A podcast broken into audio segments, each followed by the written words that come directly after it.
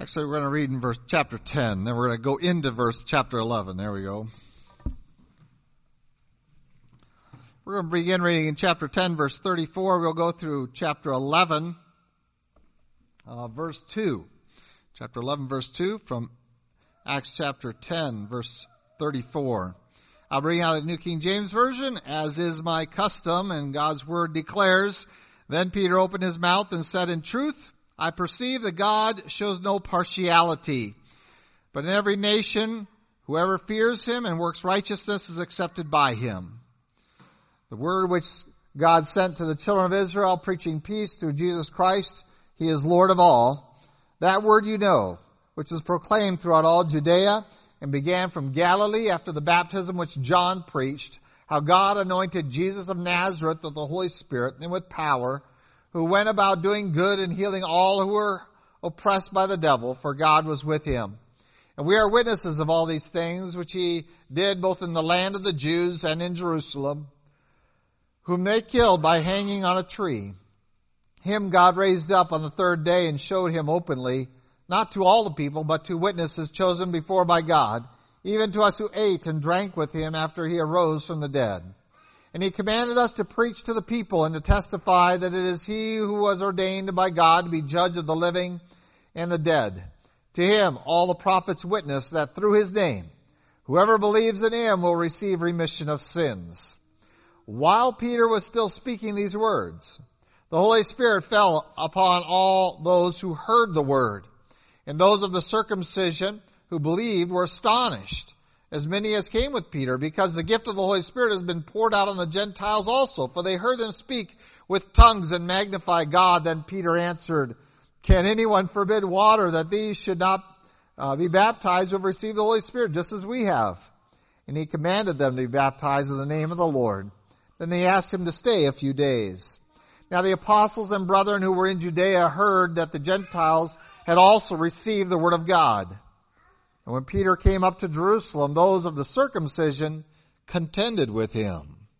Well, if you turn your Bibles to the book of Acts, chapters 10 11, we will press on into our passage. Uh, we have probably this week and next week yet to really envelop all of the facets of this very powerful, important event in the history of Christendom which is the opening of the door of faith to the Gentiles, which means opening the door of faith to you and I. Uh, and so, uh, a very powerful time, a very opportunistic time for us to really look at some of the issues that we're still being confronted with today, uh, and that actually are being uh, some of the issues that divide churches today. And we want to investigate some of those along the way. We aren't going to get to too many of them today. Um, but we really want to look at our role and the role of uh, particularly the leaders of not just the church, but also of the home in respect to the gospel. How dependent are we on their uh, completing their mission? We have spent some time looking at God's preparations for this very important event. He had to prepare Peter to overcome his prejudices that had been ingrained in him all of his life. That God has a bigger plan than just reaching the people of Israel with the gospel. He has a bigger field in mind. Christ died for more than just Israel. And so God had to prepare Peter to overcome that area of prejudice where he um, kept to his social circles, if you will. We already saw it really um, in Jerusalem earlier, didn't we? Where he kept to his social circles, and, and that's who heard the gospel. Were those that that uh, he that was familiar with him, uh, or that he was familiar with them. And then we have the introduction of some Greek-speaking Jews and their opening up of the gospel into other synagogues that really the apostles didn't have a lot of contact with. We then saw among also the seven, uh, whom we describe as deacons now, but the Bible just calls them the seven. Um, these seven men, uh, of course, Stephen, we have his sermon and martyrdom. And then we looked at Philip and his willingness to really be the first to start the process of obeying God's command to get the gospel out of Jerusalem. Uh, and we find him going into Samaria. We find him engaging an Ethiopian eunuch. But again, these are dealing with those who have some connection to Israel. And so it was certainly permissible. These are some who had come to, to Judaism, had been converted to it, um, or were half Jewish. And so there was a, somewhat of a willingness to permit that. Uh, but now God is going to uh, prod them over the edge um, that it's time to just destroy these barriers, these prejudices that limit the gospel, and it's time to take it to everyone. So he had to prepare Peter. He also prepared Cornelius. That Cornelius was a man who uh, wanted to please God, wanted to know the one true and living God. He wasn't uh, following after the paganism of his people, the Romans. He wasn't following after all their gods. He was serving the one true and living God. He knew that it was connected to the Jews, um, but he hadn't become a Jew. But he was certainly had a good reputation there. This was a man who was doing all the right things and not really fully realizing why or if it was really enough. Those were questions that were in his mind. Um, but it says he was a devout man. He gave alms to the poor. He was fasting and praying. I mean, this is a man that wanted to know the truth. And God prepares the way by sending him also an, a, servant, an angel, to say, here's what's going to happen. Uh, you're going to go off. You're going to find this guy. His name is Simon uh, Peter. You're going to find him in Joppa, down there in the house of Simon the tanner, and he'll tell you what to do. He'll open up and answer the issues that are on your mind. Uh, I think it's wonderful that we have individuals like Cornelius who want to know the truth. They want to know. What is it? What is it that God wants? Uh, they're doing all the right things from the religious perspective, but that doesn't mean they have a relationship with God. They're going in, they're going to church, they're doing uh, good deeds, they're doing, uh, they're giving, they're doing all these kinds of things. They're praying, they're they're they're uh, involved in all of this activity like Cornelius, but they still have an emptiness about them. And many of those that you encounter that, that you want to share the gospel with them, they say, Oh, I tried that, it didn't work for me. There are people like Cornelius who tried all the activity but no relationship with God in the midst of it. Well, Cornelius was one that was going to keep seeking after God, and God uh, heard that. God saw his efforts and the heart behind it. And God comes and says, You need to seek out this one Simon Peter. He'll tell you what is missing. What is it that you're lacking in your life? And so God had to prepare Cornelius, and we find that it wasn't just Cornelius that was prepared, and this is going to come into play today, um, but all Cornelius' household, because he's going to communicate this uh, contact that God has had with him. He is going to send uh, some of his servants. He's going to send uh, one of his uh, soldiers down there. He's a centurion, which means that he has a responsibility for a minimum of 100 soldiers. Um, and uh, it was pretty high ranking individual. So he has shared this information and he has gathered together his whole household. We're going to describe a little bit of what that means.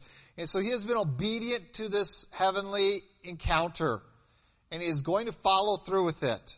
He's going to send down to Joppa. He's going to communicate to his house. By the time Peter finally gets there, a day, uh, another, uh, traveling, a day to send, uh, I'm sorry, a day to send them, a day to travel. Uh, they spend the night there in Joppa and they come back up. And so it's been a few days and uh, he's got all of his family, his household, all of his servants, all of them are there gathered together uh, ready to hear what Simon has to say. And of course, their first reaction is that Simon must be the guy, and they want to worship him. They bow down before him, confusing the servant of God with the Son of God. Peter, of course, immediately stops that. We've studied that and uh, says, No, I'm just a man. Um, and uh, it's really not right for me to be here from my, the way I was raised, but here I am. I've been told my life never to do this, but here I am because God has superseded everything I've been told in the past. He has that authority in my life. We come now to Peter's sermon where he is speaking to Cornelius with all things prepared. So uh, Peter's prepared, Cornelius' household is prepared, and Peter has done one other thing. He has taken witnesses with him. He has taken a group of six men with him to uh, either witness what is about to happen. Maybe he presaged a little bit of what God's about to do. Um, to encourage and support uh, whatever is going to occur. Um, but he's taking these six men with him. And these are Jewish men who are going to participate with, with Peter in this uh, very dramatic event of going to a centurion's house with the expectation that you're going to not just meet with them, but eat with them and probably spend the night with them in, the, in that household would be the expectation and the preparation. So Peter arrives having now heard the account of Cornelius, and we come to verse 34, and we see again the pressing point that we've studied in the past, that God shows no partiality. That God wants all the nations to come to Him and that Christ died for all men. That, that when God says whosoever will, He means whosoever will. And does not limit that term. That when God comes to say, be the Savior of the world, that is not just the world of the elect or just the world of Israel, but the world, all the nations. In fact, in every nation, verse 35, whoever fears him and works righteousness is accepted by him. At that aspect of coming to God on God's terms and not your terms. This is what it means to fear the Lord and to work righteousness. That I'm going to come to God on His terms. And what is the first command of God to the sinner? And that is to bend your knee before Christ as your Savior and Lord to receive His gift of salvation recognize our own sinfulness and inadequacy to meet the requirements that God has for us. And so Peter wants to share his illumination, that God has demonstrated to him this openness of the gospel for all men and for all kinds of men. And we find uh, that he has to preface his sermon by really sharing this wondrous truth that God that Jesus Christ is Lord of all in verse 36. Yes, was he sent among the children of Israel? Certainly. Was he born in Israel as a Jew? Yes. Was he raised according to the law? Yes. All those things are true.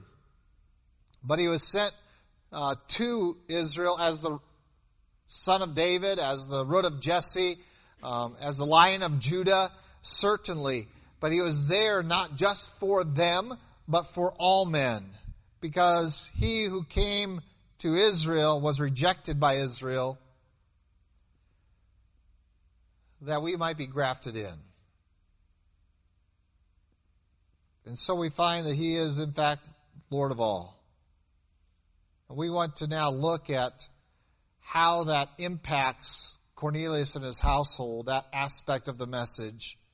Before we do so, let's go, Lord, in prayer. Lord God, we thank you for your love for us, for the opportunity again to look in your word. We pray that you might guide and direct our time in it, that it might be uh, directed by your Spirit and be to your praise. And Lord, that you might work in us, uh, that your Spirit might have liberty to guide us in your truth, to convict us of our sin, and to uh, encourage us in our walk with you.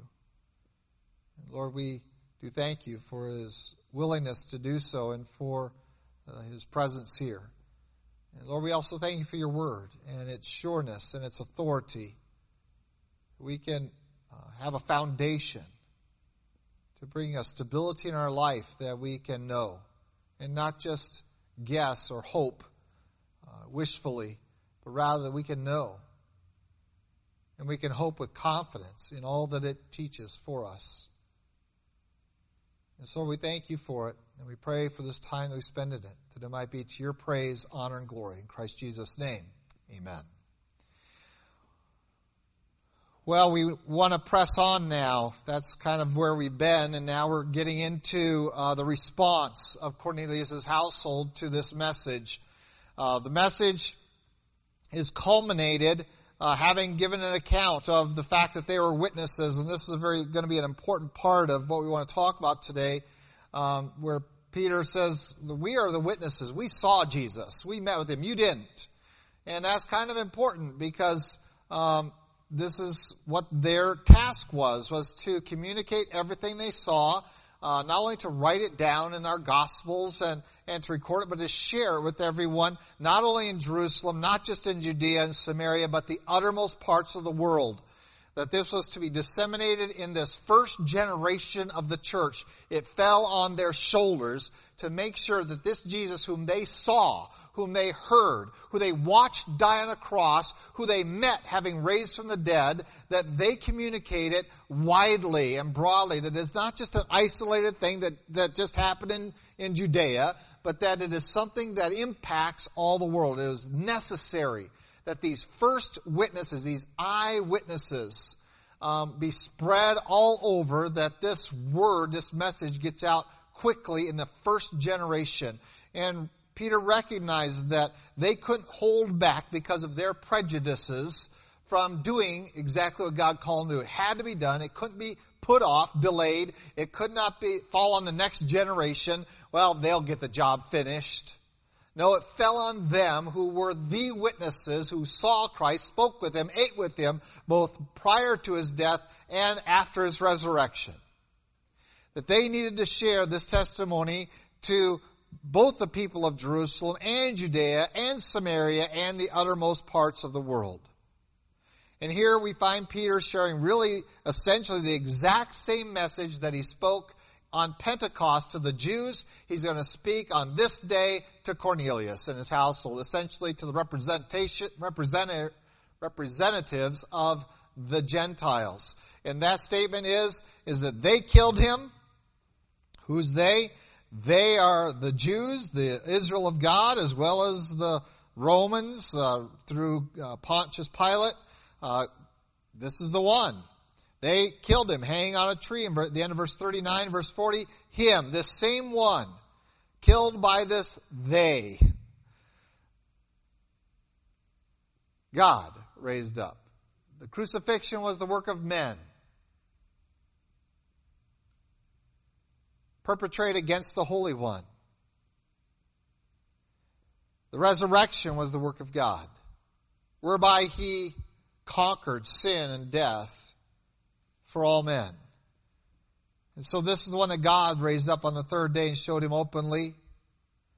Um, and again, verse 41 is the necessity of this uh, witness that we must share that not everyone saw Jesus.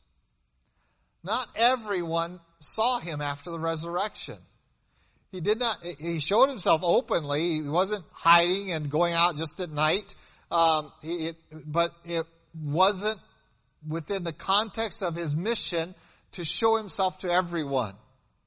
And we have the idea somewhere along the line that, well, you know, if Jesus met Paul or Saul on the road to Damascus, then he should come and do that to me as well. But we know from Scripture that that is not the strategy of God. The strategy of God, in fact, is that the church will go forth to be the witnesses of Christ. And that we have followed that through the Gospels. We've seen that throughout the book of Acts, that this is God's strategy.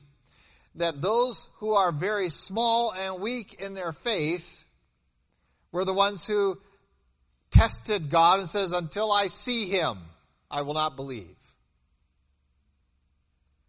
One of the twelve were like that, were they not?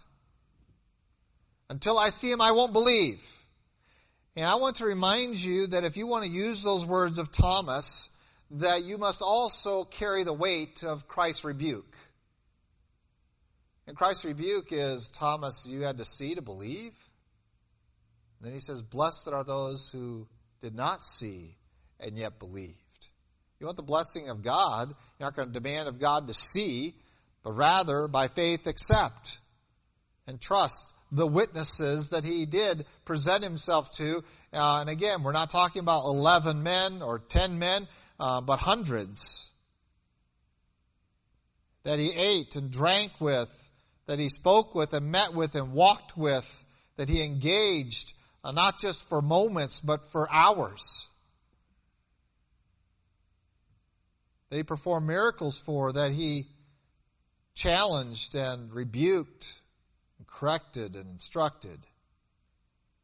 And then finally, gave them their marching orders to preach that message of his work to all people. So all of this so far, while it has recounted the work of Christ before Cornelius, going all the way back to Christ's teaching ministry, all the way through the resurrection, and the, but just prior to the ascension and the engagement of, of between Christ and his witnesses there, um, we find that Paul, that Peter has shared the story of Christ in the context of his personal experience. But he hasn't yet shared, well, how do I tap into that? I wasn't there. I wasn't in Galilee. I wasn't there in Judea. I wasn't there in Jerusalem. I didn't, I wasn't at Golgotha. I didn't see him die on the cross. I wasn't there that Sunday morning that he rose from the dead. I wasn't around during those days that he walked on the earth and spoke and ate and drank with the witnesses. I didn't witness any of that. What does it require of me? What is this work of Christ that, that you've witnessed, but I have not? What does it require of me? And we finally get down to within Peter's message, and whether he intended to speak longer than this or not, I'm not sure, but because he's kind of uh, interrupted by a response. That's kind of exciting, to be interrupted by a response.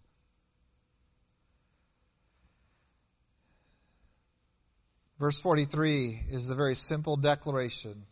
You didn't see him. You didn't hear him, but you are now confirmed with the message of Christ.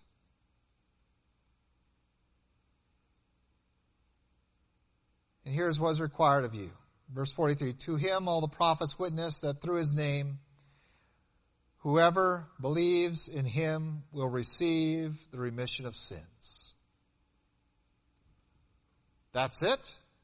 Whoever believes in him, this one, this Jesus who came and as, as a Jewish child in Bethlehem, born of a virgin and, lived this perfect life and, and taught and performed these miracles and was crucified and buried and rose again the third day and walked and talked among the people for the, that season before his ascension, that if you believe in that name, this one Jesus and all that he is and, and what he has done, that you will have, you'll receive passively the remission, the removal of your sins.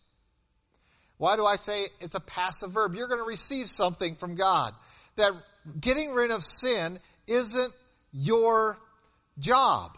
You cannot accomplish it. No matter how good you try to be, no matter how many prayers you try to pray, no matter how much uh, religious activity you were involved in, Cornelius had all those bases covered. He was doing all those things. We would consider him a great member of our church if he were doing all those things, right? Do you want to go back and review them? What he was doing it? Uh, verse 22 of chapter 10, a just man who feared God, had a good reputation among the nation of the Jews, uh, was divinely instructed by a holy angel to summon you to his house and to hear words from you. That's what his servants described him. This is a man who wanted to get things right with God. But he wasn't yet in a relationship with God. He still had sin standing between him and God, and none of those activities could resolve that issue. But God says, I'm paying attention to your heart, that you want to be right with me. So I'm going to send you this agent, this witness, this ambassador and you're going to listen to whatever he tells you. And so when Peter gets down to this and says, this one that we have all the prophets talking about, that we are witnesses of all of his life, his death, burial, resurrection, ascension, um, this one is the one that you must believe in, and from him you will receive the remission of sins. That is so wonderful. I don't have to work to get rid of my sin. Christ has already done the work to remove my sin. It is now time for me to simply accept that work for me. That I'm no longer, it doesn't mean I'm going to stop praying, I'm going to stop going to church, I'm going to stop doing any of those things, but now I'm not trying to do any of that to get rid of sin. I'm not getting baptized to wash away sin. That's complete error. And if that were, if that could be done, brethren, if that could be done, Jesus didn't have to die on the cross. If you could wash away sin with baptismal waters, he didn't have to die. Right? So, um, all that activity is important, but none of those activities take away sin. And this has been the error that has crept into the church over the millennia that the reformers uh, reacted against, and that was that Christianity started teaching, well, if you do this, you get rid of sin. If you get rid of this, you get rid of some of your sin. You do this, you get rid of some of your sin. And you do this, you get rid of some of your sin. And none of those were true. Because only one way to remove sin. And it's something that has to happen to you, not something you do. Isn't that amazing? You have to receive it. It has to be done for you. You're the passive one. You're the acceptor. You're the one that's not working to attain it, but simply sitting back and accepting it. And what the gospel essentially is, is us acknowledging that I can't do anything for myself in this area. I have to just open my arms and accept what God has done for me in Christ Jesus and let Him remove my sin. And stop trying to do it myself. The guilt is cared for. The judgment is taken away because my sin has been removed. Separated from me, the Bible says, and, and as Bill in Sunday school, east is from the west. You can't meet those two. That's how far you're separated from your sin by the blood of Jesus Christ. You'll never be attached again. And so this is the message that Peter preaches, and, and he says, this is what all boils down to, is that he, Christ did all the work. Do you notice how much of his sermon is about Jesus? Jesus did this, Jesus did this, this is who he is, this is what he's done, this is our witness of him, not of us, but of him. This is what we saw him and heard him and, and, and, and touched him. This is, this is who he is, what he's accomplished. What do you need to do? Believe him. Believe in that name. And then He will do the work for you. And not believe in terms of, well, yeah, I believe that that historically happened, but rather that He is who He says He is. He is God incarnate. That He did what He did, and that is to die for your sin. And that He rose conquering sin and death. That I don't just believe that those were historical events. That's not the word belief here. But that I'm really pouring myself into it. I'm surrendering myself to it. How much more Peter might have wanted to say, we're not sure.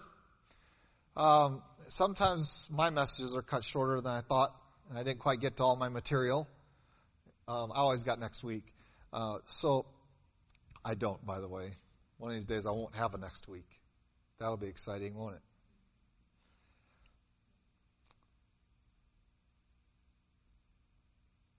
His message is cut short or at least comes to a dramatic and quick conclusion by the response. He doesn't have an altar call. We don't sing just as I am 14 times. We don't have an emotional appeal. There's nothing really emotional in any of this. He's just laid out the facts. Here's the facts. And he gives one single statement of what you need to do. That's it. These people are ready. They didn't pray a certain prayer. He didn't put it up on the board and say, okay, all of you want to accept Christ, pray this prayer. Raise your hand, uh, go to the back and talk to, no, none of that happened. right there in that house, sitting in wherever they were lounging around, wherever they were all meeting and and uh, sitting and and reclining more often than not. Um,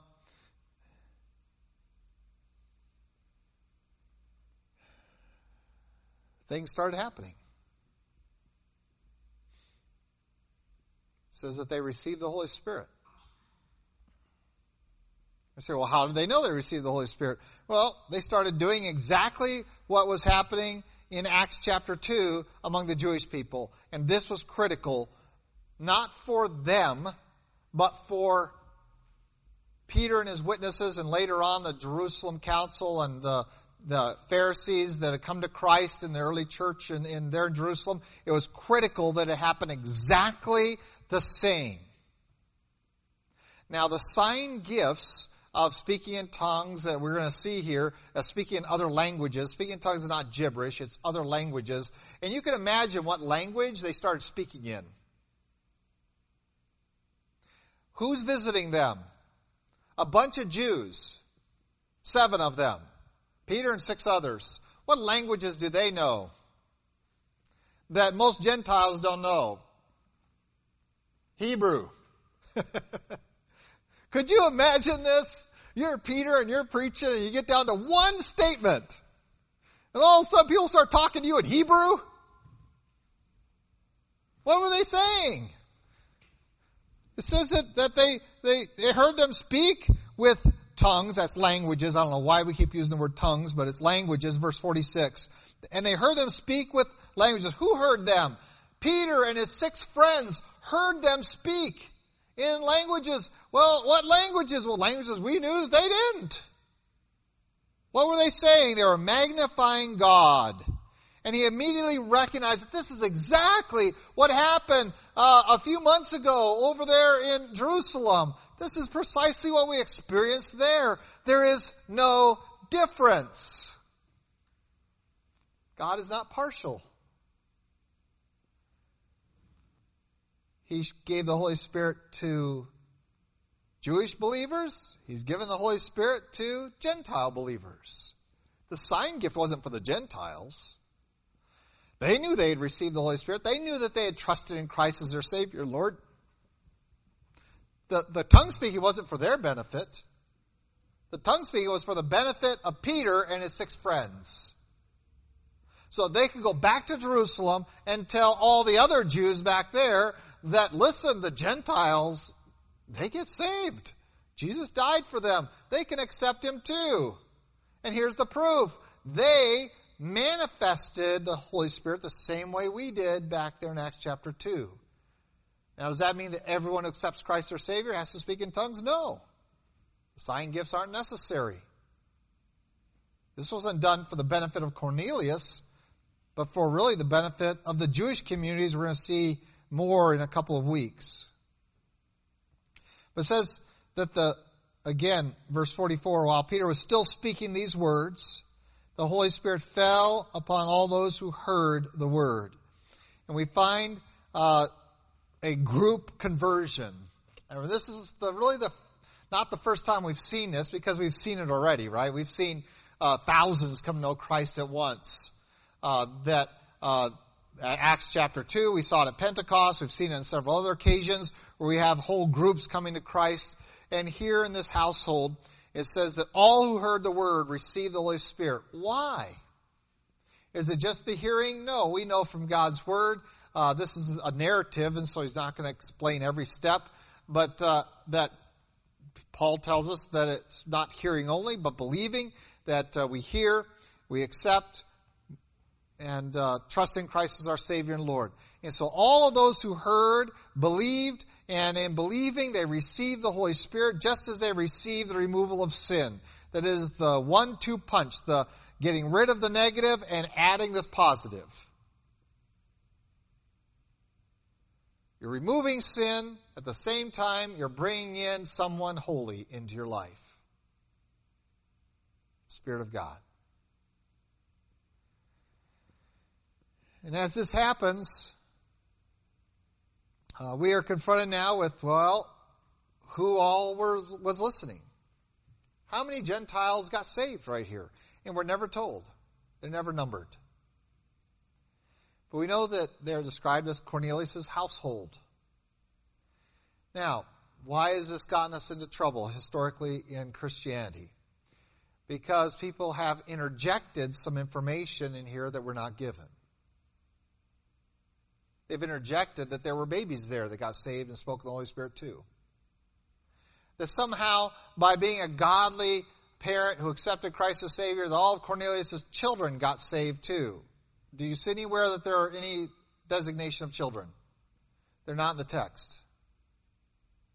But we've interjected them, and, and from Reformed Baptists to Reformed everybody, uh, the uh, models who are also uh, hold this position that if you're a Christian, that somehow your children have kind of this shoe in, and you just identify them as babies, that they belong to God, and that somehow they got this inside track on salvation, and that they're going to be children of God as well.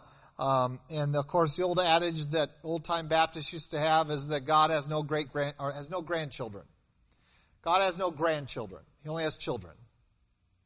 What does that mean? That you have to make that choice yourself, whether you've been raised in a Christian home or not. The fact is that what both here and in Philippi, um, in the city of Philippi, we have two accounts. Lydia, it says Lydia and her household ex- believed. And we also have the Philippian jailer. It says the Philippian jailer and his household.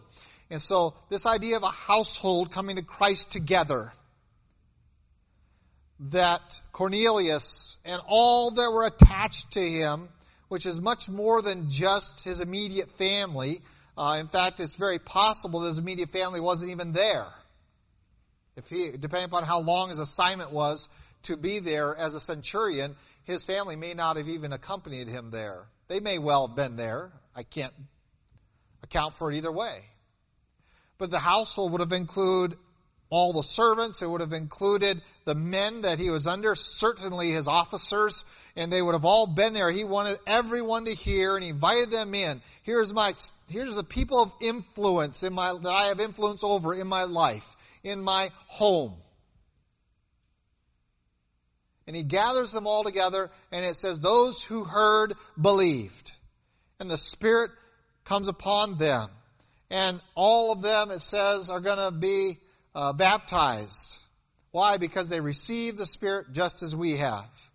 So not only are they going to participate in receiving the Holy Spirit, they're going to be immediately baptized uh, to be identified with Christ very publicly.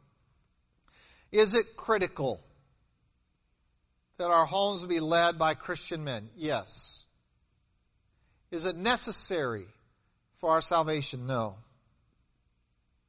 Is it beneficial? Oh, yes. Do children in Christian homes have greater access to Christ? Is it easier for them to come to Christ? I would say yes. Does it mean that they automatically will? No. Does it mean that somehow they have kind of a uh, don't have to acknowledge as much sin. No, they're just as sinful. We are carrying the responsibility as men in the household over our children to make sure they hear what Cornelius' household heard the gospel. That having heard it, they have opportunity to believe. Not that I am going to for you know, I'm not going to take them down there as an infant and baptize them to make them a Christian. It just doesn't work that way. Although that got muddied into Christianity over the centuries. Again, because we confused a work of man with the work of Jesus Christ. That somehow this takes away sin and it cannot. Only the blood of Jesus Christ can take away your sin. But here Cornelius leads his household the way a man needs to lead his household. Peter is the, rises up as the man of God that we've sung about. And he rises up to do what God calls him to do, override his prejudices, and get this message to the people who need to hear it. Cornelius does his part, and that is he gathers all those he cares about, and he, all those that are under his influence, all those that he has uh, any authority over, and that's pretty big. That's a big group Um, don't be confused. This, this Caesarea by the sea, this was a large contingency of people Peter's talking to. All the people he had influence over, he wanted to gather them around so that they could hear what he was anxious to hear, couldn't wait to hear. But we only know that Cornelius was the devout man. We're not told anything about all the other people that are in that house. We're not told anything about all his soldiers. We're not told anything about all his servants. We're not told anything about his family members. There's only one godly person in that house that we know about. And it's Cornelius. But by the time Peter gets there, he has gotten the entire household worked up about this. he had this visitor. He, has got the, he's got to send down to this for this guy down there. We don't know anything about Simon, but he's coming and and he's going to be right where this heavenly encounter tells him where he's going to be. They're going to show up with him, and everyone's charged up about it. But as far as we know, this has all been generated not by anyone else's interest in the things of God except for one man who said, I fear God. And I want to know, what is it, Lord? What is it, Lord, that you want from me? And he gathers around him all those that he had some influence in their life, some authority, and he wants them all to hear it with him. And God brings a man who has overcome all of his prejudices and a man who wants to know what God wants and he brings them together, not in private. And I want to share that this is real important because private conversions are horrible. You know why? It's because they guard your pride.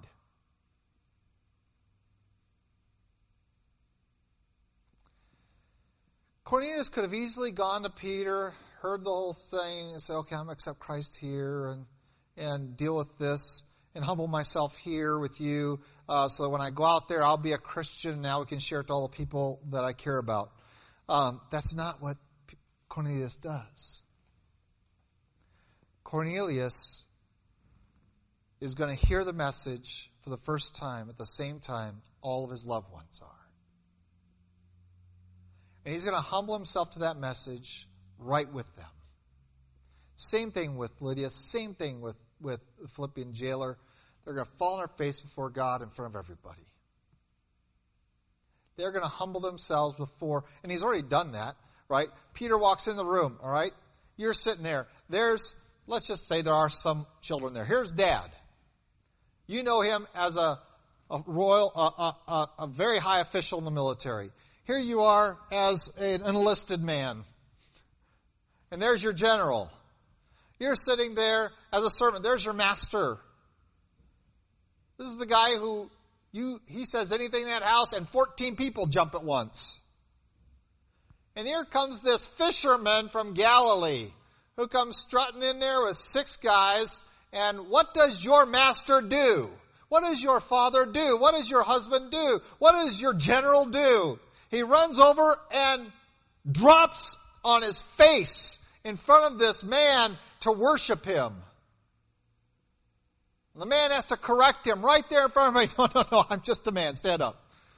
But I'm here to tell you a message. And this one is that willing to humble himself because he wants to know, what is it, Lord? And he doesn't care how humiliating it is if he can find the truth. And this, gentleman, is what a man of God is. Is a one who doesn't have to guard his pride anywhere in his life. He is willing to humble himself before the Lord in front of anyone and everyone.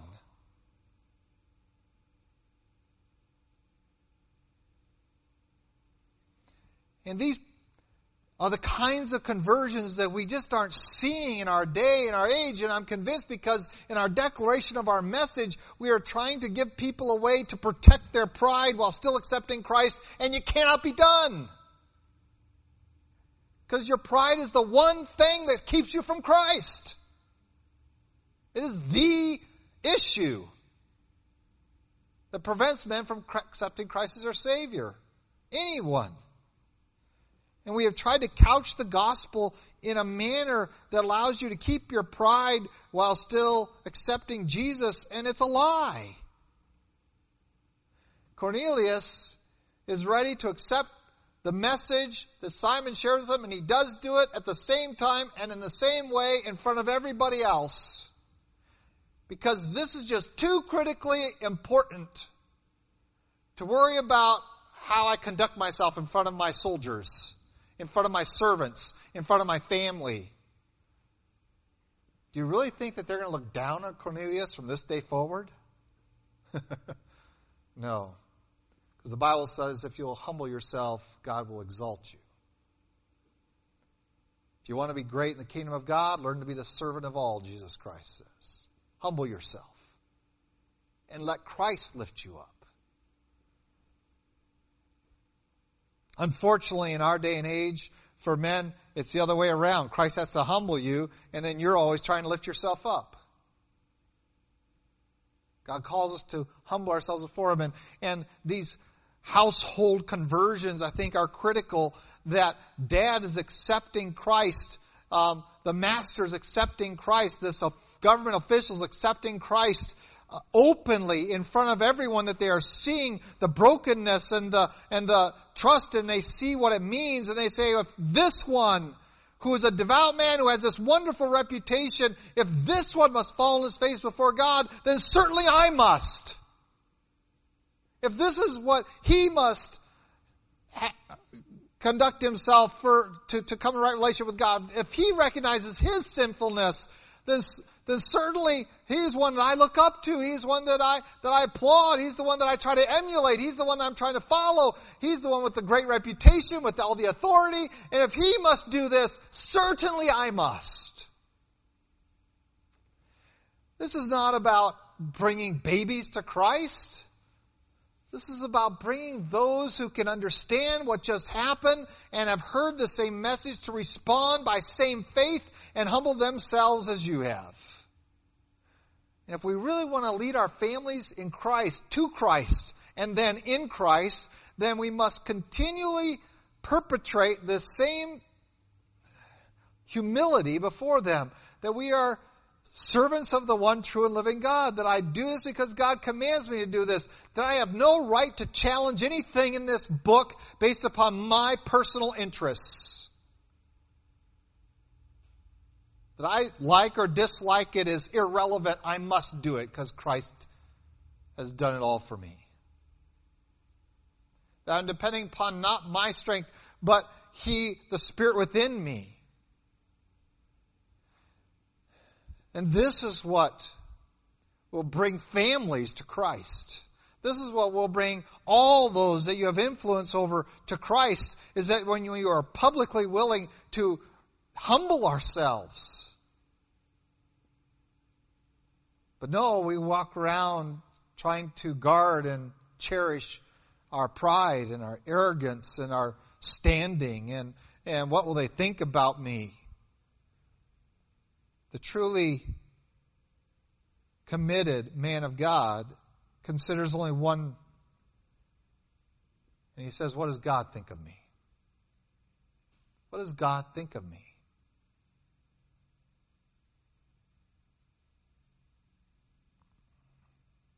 Cornelius, the one in the whole group,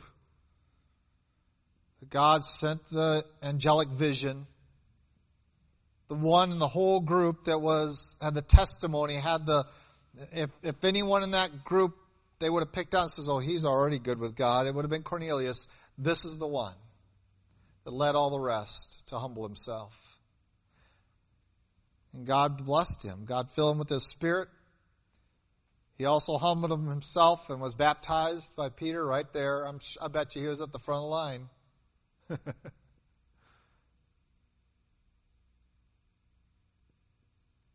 That's a humbling act.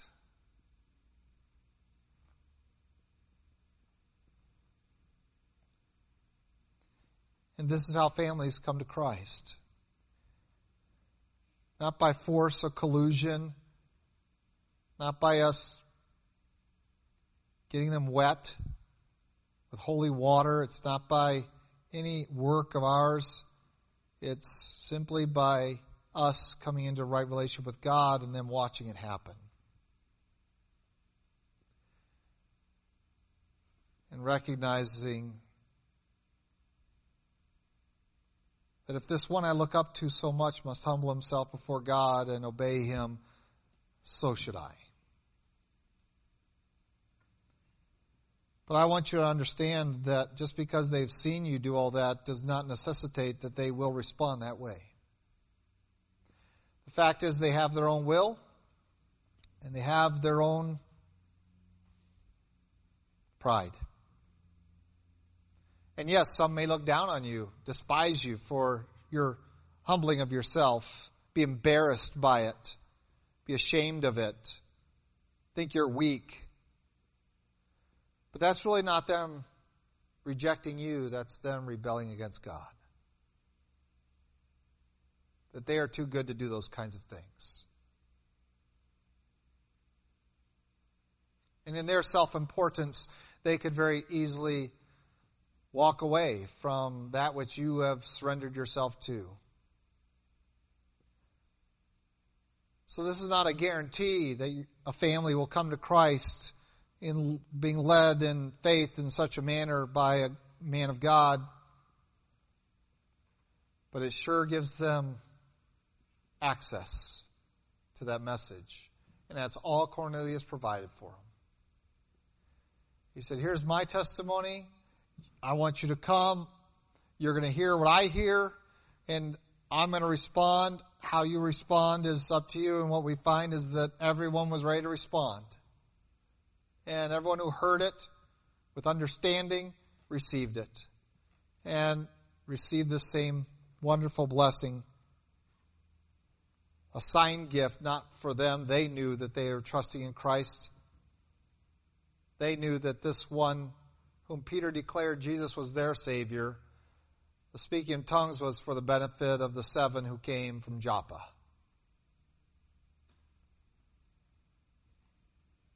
They followed as God commanded in the waters of baptism.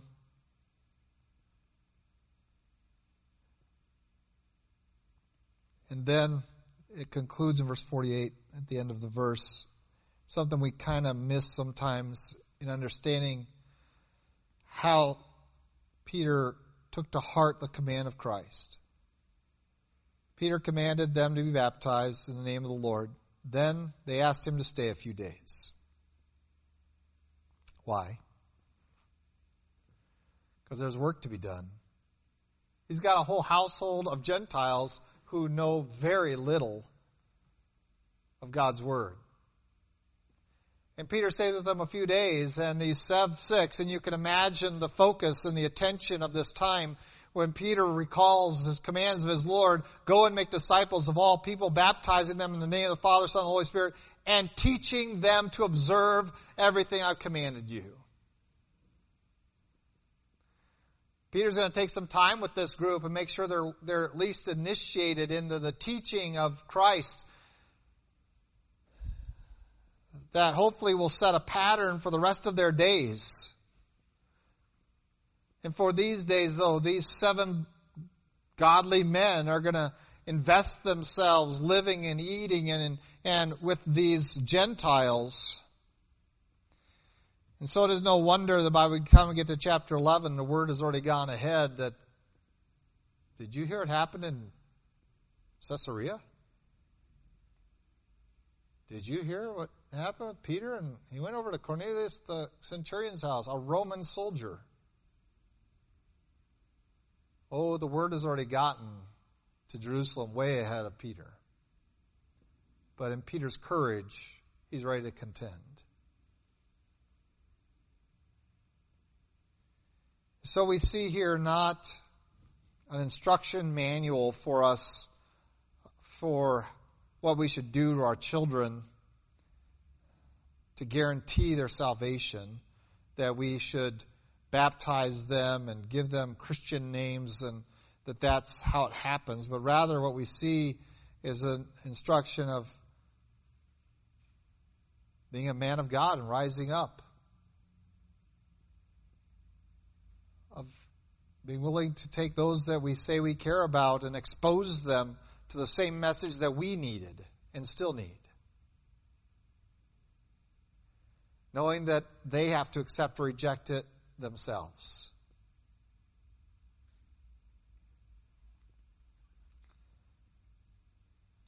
I am confident that Peter would not have baptized any who did not receive the Holy Spirit.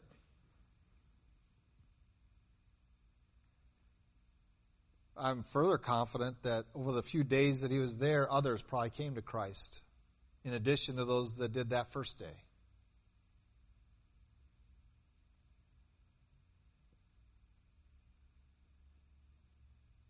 We want the gospel to go forth, there's no doubt. And it requires something of us. And that is to humble ourselves and to seek their welfare no matter what might be required of us before them. Peter had to humble himself, walk away from all of his Judaism, and walk into the house of a Gentile.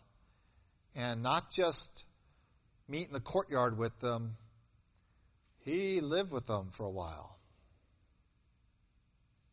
To walk away from all that and humble himself before the command of God to be a witness of Jesus Christ to all men. Cornelius, the man of authority, humbled himself before this one. And I am ready to worship the messenger. And Peter says, No, don't do that. Worship the one I speak of, Jesus Christ. And there's no doubt that Cornelius did that. These, both of these men give us a wonderful picture of what God desires of us, particularly of those in leadership within families, which is husbands, parents.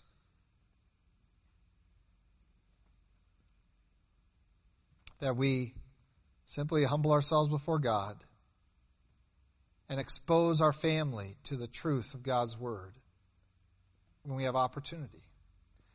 But we cannot force salvation on anyone. No matter how much you love your children, you cannot make them believers because you have made them pray a certain prayer. They must hear the message and by faith accept it, humbling their little hearts to Christ just as we have had to humble ours to Him. But I believe God honors homes where there are men who are willing to say, I am a servant of God. I will do my duty. Let's pray. Lord God, we do thank you for your love for us. Thank you for the testimony of these two men. And Lord, we have interjected a lot of weird ideas into a passage like this that just aren't there. Forgive us of that and guard us from it. Whether it be from one extreme to the other, but that we might have the balance that your word presents us. And Lord, we also pray that you might raise up a heart within us to carry out your commands. We know that the command to be a witness of Christ isn't just for men, but for all who trust in you. We know that not only men have authority and influence over others, but that every believer is called to seek to be that influence over those that you brought into our life and to do so for Christ. Lord, forgive us of our pride. We know that it would keep us from you.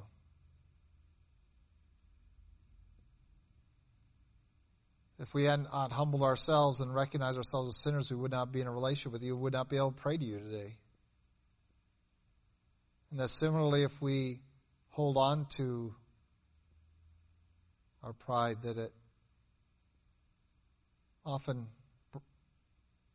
disqualifies us from your service and injures our relationship with you. And so, Lord, we pray that you might humble us if we choose not to humble ourselves.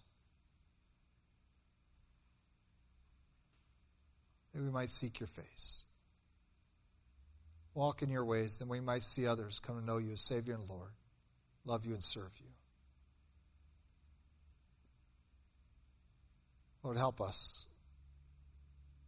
For everything in the world says to elevate ourselves, to love ourselves, to esteem ourselves, to be proud of ourselves. We know that this is error. This is sin, and this keeps us from you. Lord, help us to know your truth and to walk in it. In Christ Jesus' name, amen.